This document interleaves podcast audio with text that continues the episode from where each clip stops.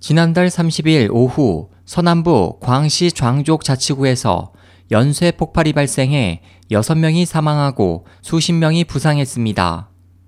이날 관영 신화통신은 사고를 목격한 인근 주민들의 말을 인용해 류저우시 류청현과 인근에서 오후 3시 50분 첫 폭발을 시작으로 여러 차례 폭발이 이어져 주변 차량들이 상당수 파손되고 많은 인명피해가 발생했다고 전했습니다. 사고 발생 후 온라인에는 폭발로 참혹하게 파손된 건물의 모습 사진이 속속 올라왔습니다.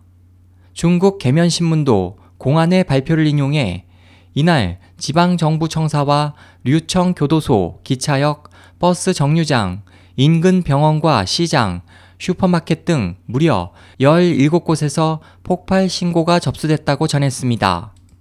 신화통신은 공안 책임자의 말을 인용해 폭발물이 익명의 소포로 각 장소에 배달됐다며 현재 경찰관과 소방관, 안전 요원들이 사고 장소에서 구조 작업을 벌이고 있다고 설명했습니다. 중국 인터넷 매체 펑파이 신문과 대만 중앙통신 등도 이번 사고 소식을 전하고 현재 부상자 40명에서 50명이 류청현 인민병원에 이송돼 치료를 받고 있다고 전했습니다.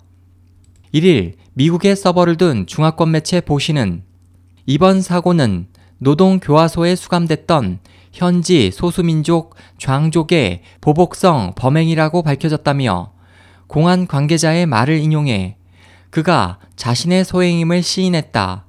경찰에게 붙잡혀 억울하게 노동교화소에 수감된 데 대해 불만을 품고 정부와 사법기관 등에 대한 보복으로 이번 일을 저지른 것으로 조사됐다고 보도했습니다. SOH 희망지성 국제방송 홍승일이었습니다.